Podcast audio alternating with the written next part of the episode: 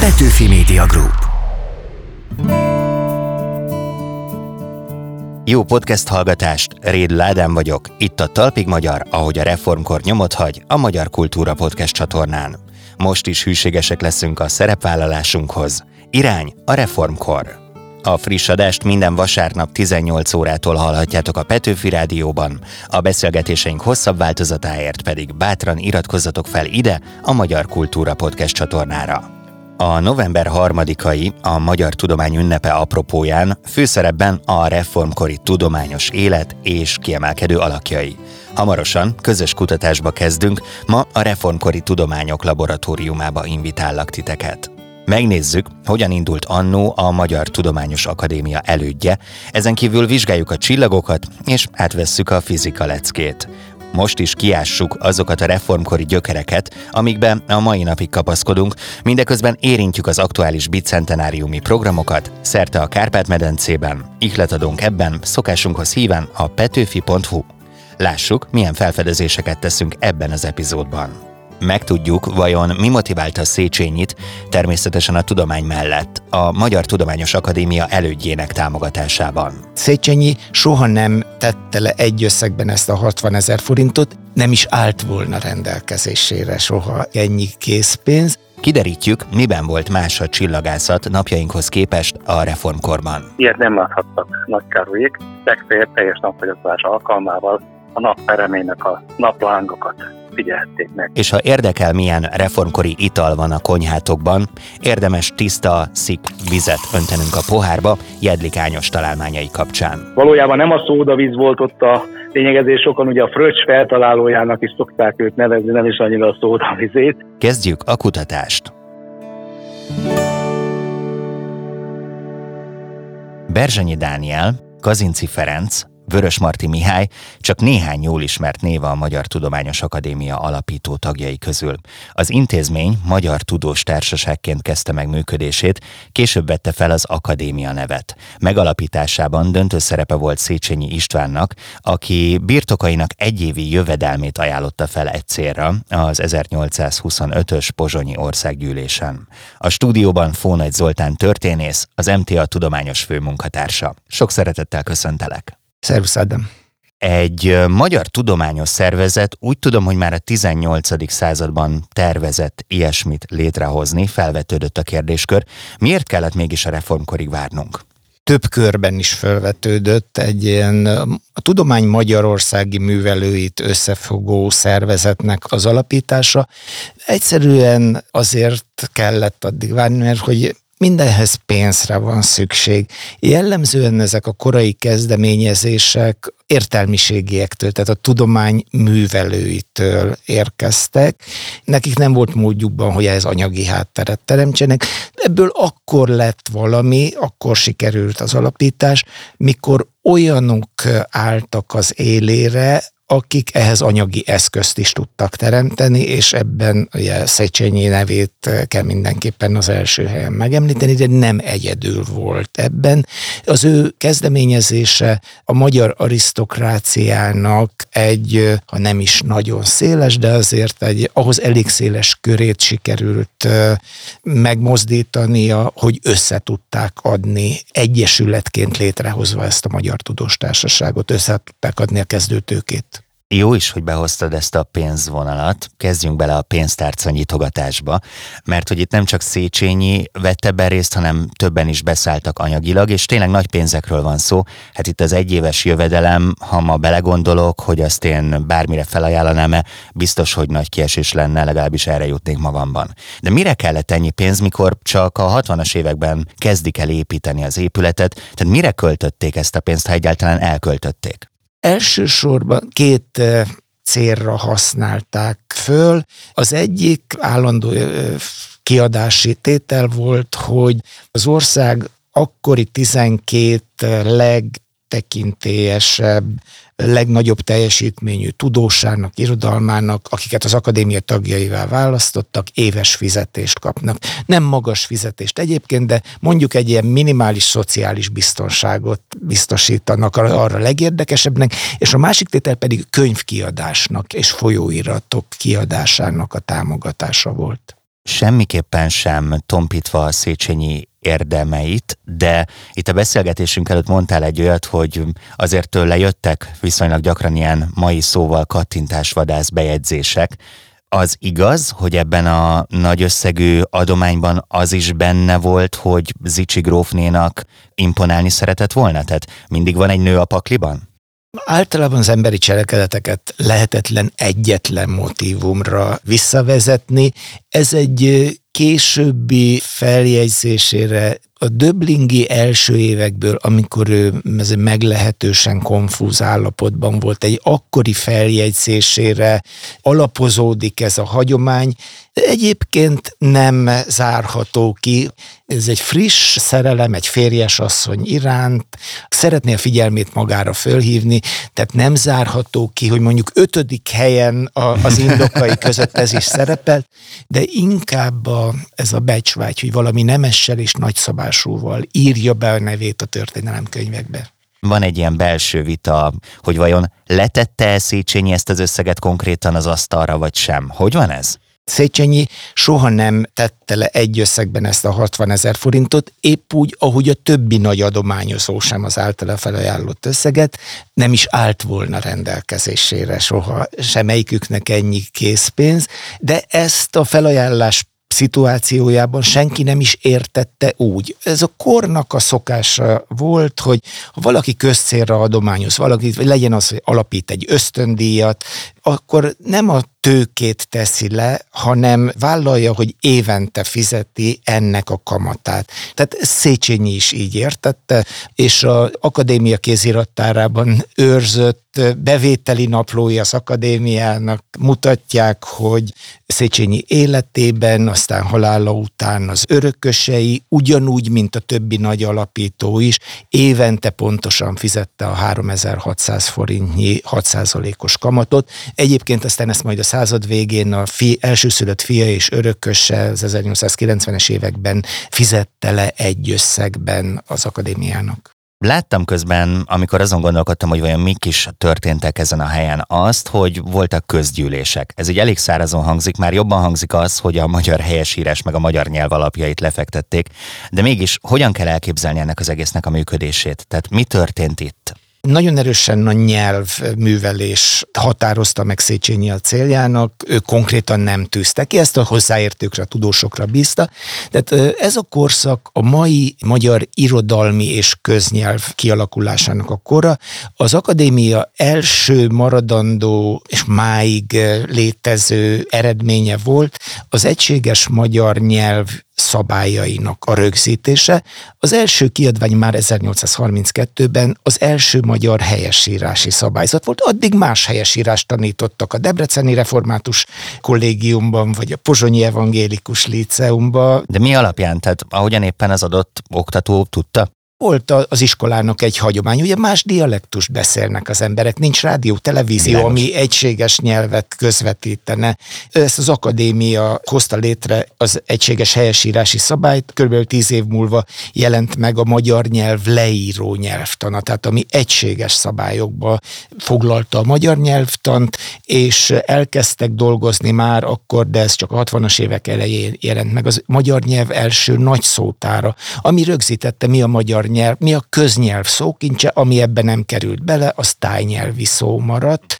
Egy érdekesség, hogy Például ez a helyesírás és nyelvtan döntött el, hogy bólből lesz szarag, meg tól-től, és nem búl-bül, túl-tül, mint egyes dialektusokban, de például Széchenyi még 40-es évekbeli újságcikkeiben, könyveiben is ragaszkodott hozzá, hogy ugyan ez az akadémiai szabályzat, de az ő nyugat-dunántúli nyelvjárásában bulbül van, túltül van, és ne javítsa ki a szerkesztő bolbőrre. Köszönjük szépen ezt a társaságnak. Amúgy kiegyzeteltem magamnak, hogy a tudós társaság hat osztályjal indult, nyelvtudományi, bölcseleti, történetírási, matematikai, törvénytudományi és természettudományival, 42 rendes és 24 tiszteleti taggal kezdhette a működését. Itt vannak ezek a nagy nevek, Berzsenyi Dániel, Kazinci Ferenc, Kisfaludi Sándor, Kölcsei Ferenc, Vörös Marti Mihály. Presztízs volt ide tartozni. Igen, tulajdonképpen ez volt az az intézmény, amilyen formálisan is rögzítette azt, tehát megtestesítette, hogy kik tartoznak akkor irodalmi, tudományos, kulturális elitjéhez, mert hogy az akadémia kezdetben nem az a, tehát nem szűkült úgy a mai értelemben vett tudományra, hanem magától értetődően, hát ez a felsorolásból is kiderült, hogy a korabeli irodalomnak a legkiválóbbjai is akadémikusok voltak, de művészeket is, akár képzőművészek is bekerültek később a akadémikusok közé. Az osztályok havonta felolvasó üléseket rendeztek. Tulajdonképpen ez lett aztán az egyes tudományágak eredményeinek a, az egyik nagyon fontos bemutatási terepe, nagyon komoly könyvtárat hozott létre az akadémia. Itt Teleki József gróf nevét kell megemlíteni. Egyébként őt választották az akadémia első elnökévé, évtizedekig töltötte be ezt a posztot. Ő a Teleki családnak a nagyon, tehát az egyik legértékesebb magyarországi könyvgyűjteményét ajándékozta az akadémiának. Máig ez az akadémiai könyvtárnak az alapja, tehát egy tudományos munkának az infrastruktúráját terem teremtette meg az akadémia. Ha én bemegyek oda, akkor ezt a könyvet kikérhetem, vagy ezekből a könyvekből kikérhetek? Olvashatod, igen, ezeket a könyveket helyben, az, az Nyilván, akadémia persze. palotájában. 1840-ben vette fel a Magyar Tudós Társaság az akadémia nevet, és 60-ban kezdték el építeni azt a bizonyos épületet a Dunaparton, ami 65-re el is készült. Miért kellett ennyit várni erre? Hát egy saját székház az nagy költség, tehát a, az akadémiai székház az talán nagyobb tétel volt. Itt akkor megint említsünk meg egy nevet, Sina Simon Báró, annak a Sina Györgynek a fia, aki a Lánchíd építésében a, volt a legfontosabb partnere Széchenyi Istvánnak, tulajdonképpen a finanszírozást ő szervezte meg, a részvénytársaságot ő vezette, és a legnagyobb részvényese volt, tehát ennek az ő fia, Sina Simon ajánlott föl 80 ezer forintot egy székháznak az építésére. Eddig a közbelső évtizedekben években bérelt helyiségekben működött az akadémia, ott volt a könyvtár, ezek a kiadó, könyvkiadó, ezek a felolvasóülések. Az épület, ahol ezekben az évtizedekben működött, most is áll, ez a Ferenciek terén a Károly Tratner bérház. Ennek az első emeletét bérelte egy három évtizeden keresztül az akadémia. Annyira izgalmas, ahogyan a reformkor hagyatéka ma is él. Nem tudom, te ezzel hogy vagy, elsétálsz ezekre a helyekre?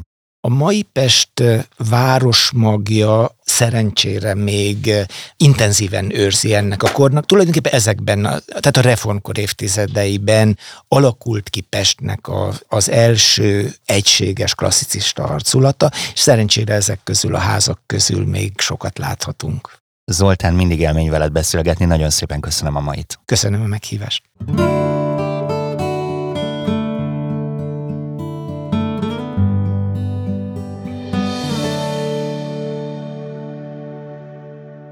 A Bicskei csillagvizsgáló Magyarország egy rejtett csodája. Volt egykor. A reformkorban épült obszervatórium Európa egyik legjobban felszerelt, legkorszerűbb tudományos műhelye volt, aminek csodájára jártak a korabeli tudósok. Megépítése a korszak egyik géniusza Nagy Károly csillagász nevéhez köthető, aki saját birtokához hozta létre a csillagvizsgálót, aminek története igen kalandos és sajnos nem zárult happy end-el. Vendégem Mizser Attila, amatőr csillagász, a Magyar Csillagászati Egyesület főtitkára. Szia, üdvözöllek! Szia! Talán kezdjük az elejéről. Miért akart Nagy Károly éppen csillagvizsgálót létrehozni? Világjáró csillagász volt, tehát körülnézett Franciaországban, Angliában, Amerikában, látta a magyarországi viszonyokat. Ugye akkor létezett a Gellérhegy tetején egy két kupolás csillagvizsgáló, ami már legalább az 1830-as évek óta egészen pontosan a kolera járvány óta nem működött, a, a vezetője nem érzett a csillagászat iránt, és akart egy olyat, ami működik, és hát a vagyonát erre áldozta. Tehát akkor tulajdonképpen úgy kell elképzelni, hogy ami neki vagyona volt, azt ő beleforgatta ebbe, de miből származott az ő vagyona? Hát nem a csillagászatból, akkor sem voltak a csillagászat túlfizetettek, hát ő közgazdász is volt, és hát egy jó ismeretségi körrel volt felvértezve. Károlyiaknak volt egy országigazgató, vagy inkább, inkább valami fajta ilyen intézőjük, aztán később Batyányi Kázmér volt az, aki őt felfogadta a vagyonának a rendbetételére, és hát végül is így keveredett Bicskére, Batyányinak voltak birtokai a környéken, és megvásárolta Kalagonyás domb tetén lévő 11 holdas területet, és oda álmodta meg a csillagvizsgálóját. Hol tartott ez a tudományág ekkor? Például ott tartott, hogy a Neptunus még nem ismerték. 1846-ban szerezték fel, a csillagászatnak az egyik nagy diadala volt amúgy a Neptunusnak a felfedezése, mert az volt az első bolygó, amit számítások alapján találtak meg. És ez ugye egy francia meg egy angol matematikusnak köszönhető ez a felfedezés, és hát óriási számvárció volt természetesen. Én úgy tudom egyébként, hogy ez a magyarországi csillagvizsgáló Európa egyik legjobban felszerelt eszköztárával bírt. Ez mit jelent pontosan? Milyen eszközeik voltak akkor? Meglehetősen jó volt felszerelve. Egy bécsi cég a Simon Plessel nevű optikusnak a távcsövével szerelte fel Nagy Károlyát, ő Bécsben is ismerős volt, két éven keresztül dolgozott a Bécsi csillagvizsgálóban. Kicsit túlzásnak érzem azt, hogy Európa legjobban felszerelt csillagvizsgálója volt, mert ezt a Gellérfigyiré is mondták, Mindés ez, ez egy a lehetőségekhez képest ki volt találva és jó fel volt szerelve. Tudom azt rólad, hogy vizsgáltad az október 25-i napfogyatkozást. Ha az akkori eszközökkel kellett volna ezt megtenned, akkor kevesebbet derítesz ki, mint most? Ó, hát egészen biztosan. De egyébként 25-én volt maga a jelenség. Például egy olyan típusú távcső még nem létezett, még sokáig nem létezett, mint amit mi nagyon szeretnénk használni, a HAFA naptávcső, ami egy nagyon szűk sárban mutatja meg a napnak a légköri jelenségét, és egészen fantasztikus káprázatos kavargás. Hát ilyet nem láthattak Nagykárolyék, legfeljebb teljes napfogyatkozás alkalmával a nap peremének a naplángokat figyelhették meg. De hát az egy ilyen visszajelenség kellett, ami volt is. 1842-ben volt egy reformkori napfogyatkozás Pest-Budán, nagy szenzáció volt. Pont ezt akartam kérdezni, hogy történt a reformkorban nálunk bármi, ami csillagászati szempontból áttörésnek nevezhető? Ez érdekes volt ez a napfogyatkozás. A Nagy Károly által szerkesztett magyar tudós névkönyvben is, csillagászati részben ő ezt pontosan előrejelezte, akkor még napsötétedésnek hívtak, ugye volt egy ilyen reformkori nyelvújítási időszak a csillagászatban is, és a, a számításokhoz képest néhány kilométer odébb haladt el a fogyatkozásnak a határvonal. Ha jól emlékszem, a Gerléthegyi csillagvizsgálóban már nem volt teljes, viszont a János hegyen normafánál még teljes volt. Nagyjából a kettő között lehetett a határvonal, ez néhány kilométeres eltérés csak, és ez eltért az előrejelzéstől. Ugye akkor még nem tudtuk annyira pontosan a, a holdnak a járását. Mi történt ezzel a helyjel? Mi van ott ma? Én olvastam ilyen legendákat, aztán lehet, hogy ezek tények, hogy a második világháború idején a kastély az 5. viking páncélhadosztálynak az állomáshelye lett, aztán a csillagvizsgáló stratégiai helyzetéből kifolyólag tulajdonképpen egy megfigyelő toronyá vált, meg valamiért is olvastam, hogy 9 SS katona állítólag a pincébe fészkelte be magát. Nem tudom, mi igaz ebből, de az biztos, hogy eléggé romos állapotban van a helyszín. Én több mint 40 év óta vissza-vissza járogatok egy-két évente erre a helyre, és ez egy nagyon szomorú romos helyszín. Igazából 1849-ben már megszűnt csillagvizsgálónak lenni, amikor Nagy Károlyt elhurcolták, fogva is tartották Pesten az új épületben, ő aztán az egész csillagvizsgálótól, meg Magyarországtól is megszabadult, később Bécsben, Párizsban élt, összeomlottak az ő álmai is a csillagvizsgálóval kapcsolatban. Műszerek kallódtak, jó sokáig szerencsére ezek megvannak a Műszaki Múzeumnak az állományában, de utána már nem volt ez soha többé csillagvizsgálóként. Éppen elindult, aztán nem, nem lett belőle semmi, sajnos. És ha jól tudom, akkor ma a mauzóleum maradt fent, amit mellette építetett Nagy Károly eredetileg a testvére számára, de ez sem töltötte be soha a funkcióját. Hát ez sem. A mauzóleum az áll, nincs valami fényes állapotban. A csillagász torony az áll még, egyre romosabb állapotban, de a mellette levő épületet már elbontották, az leírásokból tudjuk, hogy hogy volt az egész kiképezve, annak már nyoma sincs, és a hegyi kastélynak, ahol a viking páncélosoknak a főhadiszállása volt, meg aztán szerintem a szovjeteknek is, hát a háborúban teljesen egészében szétlőtték. Hogy milyen szép volt, érdemes megnézni a Fortepanon a Karl Lutz féle felvételeket, ez a svájci nagykövet volt, aki a 40-es évek legelén a háború kellős közepén fényképezett nagyon sokat, és akkor a svájci nagykövetséget tartozott valami fajta menedéke volt a svájciaknak a hegyi kastély. Egyébként ma is hegyi kastélynak hívják a buszmegállót, csak éppen hegy van, de kastély már nincs. És ott gyönyörűen berendezett, valóban kastélyszerű épületet láthatunk.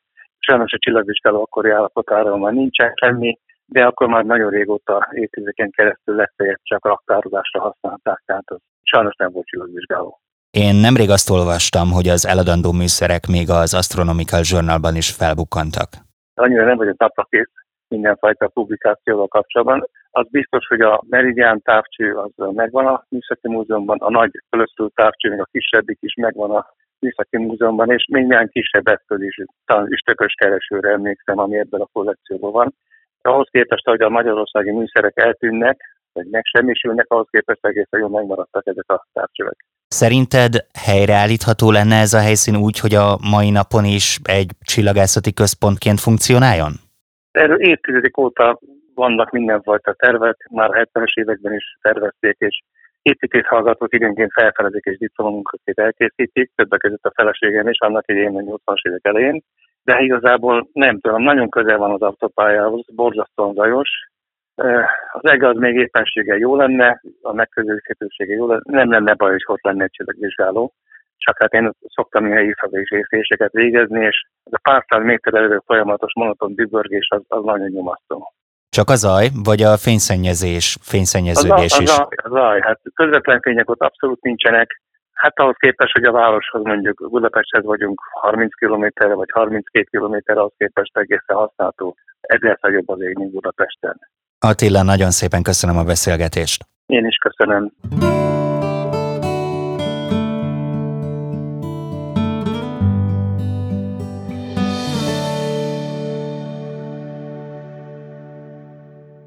Új rovatot indítunk, hétről hétre közelebb lépünk a 19. század máig ható újítóinak életművéhez. Ők a magyar géniuszok. Első hősünk a reformkor egyik legkiválóbb elméje volt. Természettudós, feltaláló és bencés szerzetes. Jedlik Ányos. Nevéhez csak nem száz találmány fűződik. A legismertebb ezek közül a Dinamo, amit jóval Siemens előtt fedezett fel, ám a találmányát nem publikálta, így a világ ma Siemens-t tartja a Dinamo feltalálójának. Elévülhetetlen érdemei voltak a szódavízgyártás hazai beindításában, és neki köszönhetjük a merőleges szavunkat is. Nem mellesleg, egykor fizikát tanított a Győri Bencés gimnáziumban, aminek az igazgatója Tóth Konstantin atya itt van velünk a vonalban. Üdvözlöm! Köszöntöm a hallgatókat! Sokat elárul Jedlikányosról ez az imént említett szabadalmi történet, de az általa feltalált bökősvíz kapcsán is van egy híres mondata, nem gyáros vagyok, hanem tanár. Na most az érdekelne engem, hogy milyen ember volt ő? Egy viszonylag szerény ember volt, aki úgy gondolt, hogy amit ő föltalált, az nem is olyan nagy dolog, mert ez az emlegetett dinamo, amit ő forgonynak hív, arról 1834-ben jelent meg egy fizikai folyóiratban annak a leírása, és akkor mellette megjegyzi, hogy ezt már 1829-ben megcsinálta. Ugye az a leírt villámdelejes készüléknek és alkalmazási módjának én volnék a feltalálója, de csak a magam egyéniségére nézve, ez egy szó szerinti idézet tőle. Tehát ezt olyan egyszerűnek gondolta, hogy nem igényel publikást, tulajdonképpen ez a valódi mágnes nélküli elektromos motoroknak a, az első modellje, ami a legjelentősebb találmánya véleményem szerint.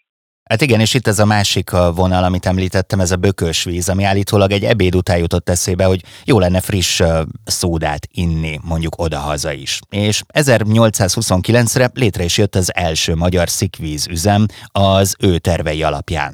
Igen, hát ugye ezzel kapcsolatban ugye van egy ilyen legenda, legendás történet, hogy a tanártársait, a bencés atyák a Balaton Füredre jártak le a mostani szívkórházba lelkipásztori feladatokat ellátni, és ott ugye a csopaki jó borokat fogyasztották az ottani szénsavas vízforrásokból szerzett vízzel. És ugye hát akkor az fölmerült az ötlet, hogy milyen jó lenne Győrbe is inni ilyen szénsavas vízzel kevert bort.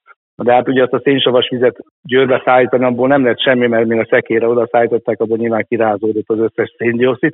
Ugye Jedlik azt mondta, majd ő csinálni fog ilyen szóra vizet, amivel majd lehet a bort higítani. Tehát valójában nem a szódavíz volt ott a lényegezés, sokan ugye a fröccs feltalálójának is szokták őt nevezni, nem is annyira a szódavizét. De egyébként a szódavizet maga inkább az eljárást, hogy annak az alkalmazása, meg a gépnek a megszerkesztése jelentett ott feladatot, mert a szódavizet már azt ismerték, 1789-ben Párizsban már gyártottak szódavizet, nehézség az volt, hogy egy 15 báros nyomást kell előállítani, mert bele lehet préselni a széndiokszidot a, a ivóvízbe. Tehát tulajdonképpen ebben dolgozott ő, és egy, tulajdonképpen a tudományos tevékenység, mellék tevékenysége mégis azt hiszem a legtöbb ember a jedliket a szódavízzel köti össze. Jedlik Ányos volt az első, aki a Pesti Egyetemen 1848-tól magyar nyelven adott elő fizikát, és önöknél is tanított. Milyen tanár volt ő?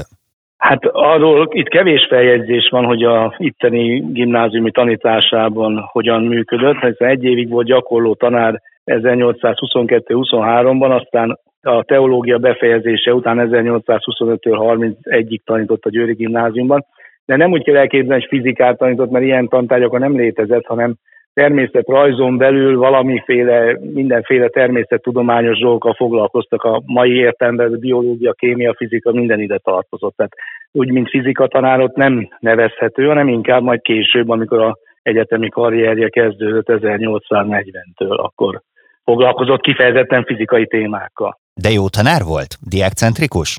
Valami osztályzási módszert talált ki, ezt most nemrég olvastam, ami hát próbáltat igazságot tenni a minősítésben, hogy a legjobb az egyes, és akkor és így tovább kettő, három, négy, ez találtam egy feljegyzésbe. Hát arról nem maradt fönn feljegyzés, hogy most jó vagy rossz tanár volt, hát ez, ez szerintem ő azért igazságra, meg tetszésségre törekedett, mert a mindenféle feljegyzéseiben nagyon precízen leért az utolsó fillérig, hogy mit mire költött. Tehát innen egy érdekes kortörténeti dokumentum is az ő naplója.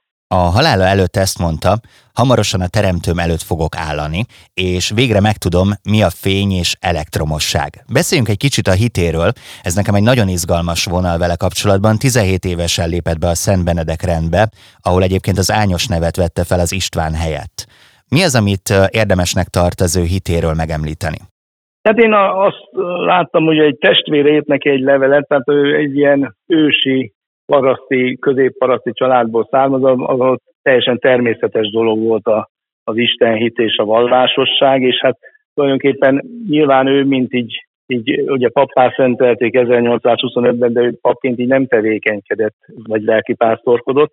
Erről ő keveset ír, de ugye a levelezésben kiderül, hogy hát azért a Istenben bízva halt meg, meg tulajdonképpen a, ez a, az ő síremlékére is azt írták, az igazak örök élni, élni fognak, és az úrnál van a jutalmuk. Ugye ez a, ezt a idézetet vésték fel a sírkövére, és hát az, hogy ezt ő választotta, ezt a jelmondatot a Bibliából, hát hogy az úrnál van az ő jutalma, azért gondolom, hogy egy mélyen hívő ember volt. Ha ön egy tulajdonságát jedlikányosnak mondjuk kiragaszthatná, vagy kiragasztaná az iskola falára, akkor mi lenne az? Mi lenne az, amit érdemes lenne átvenni a diákoknak tőle? a szerény tudósnak a személye. Tehát minden, inkább, ha sok mindent is tudunk, azért, azért legyünk szerények arra a tudásra, és, és ezt úgy próbáljuk azért másokkal is megkedveltetni a tudományt, tehát már amennyiben ez egy szóban való összefoglalás lenne. És hát azért a, a lelkülete még az is jellemző, hogy azért mi nyugdíjas korában, a 17 évig élt itt a Bencés házban Győrben, akkor viszont a, a professzori nyugdíjából azért nagyon sokakkal jótékonykodott, tehát igazában ez egy jó részét arra fordította a nyugdíjának, hogy ki is használták sokan ezt, hogy ő, ő azért próbált segíteni, akin tudott. Konstantin atya, nagyon szépen köszönöm a beszélgetést. Minden jót. Ez volt a Talpig Magyar, ahogy a reformkor nyomot hagy, a Petőfi Emlékév hivatalos műsora a Magyar Kultúra Podcast csatornán. Ha a mai történeteinket tovább hallgatnátok, tudományos tény, hogy a beszélgetéseink hosszabb változatáért feliratkozhattok a Magyar Kultúra Podcast csatornára. Itt rögtön az adás után, vagyis mostantól megtaláljátok a Talpig Magyar korábbi epizódjait is. Az új műsorokat pedig hallgassátok minden vasárnap 18 órától a Petőfi Rádióban. Emellett továbbra is ajánlom a petőfi.hu-t. Köszönöm a segítséget a Talpig Magyaroknak, Péceli Dórinak, Seres Gerdának, Csali Anna Máriának, Bapler Klaudiának és Szemők Bálinnak. Jövő héten is várlak benneteket. Éréd Ládám vagyok. További jó podcast hallgatást kívánok!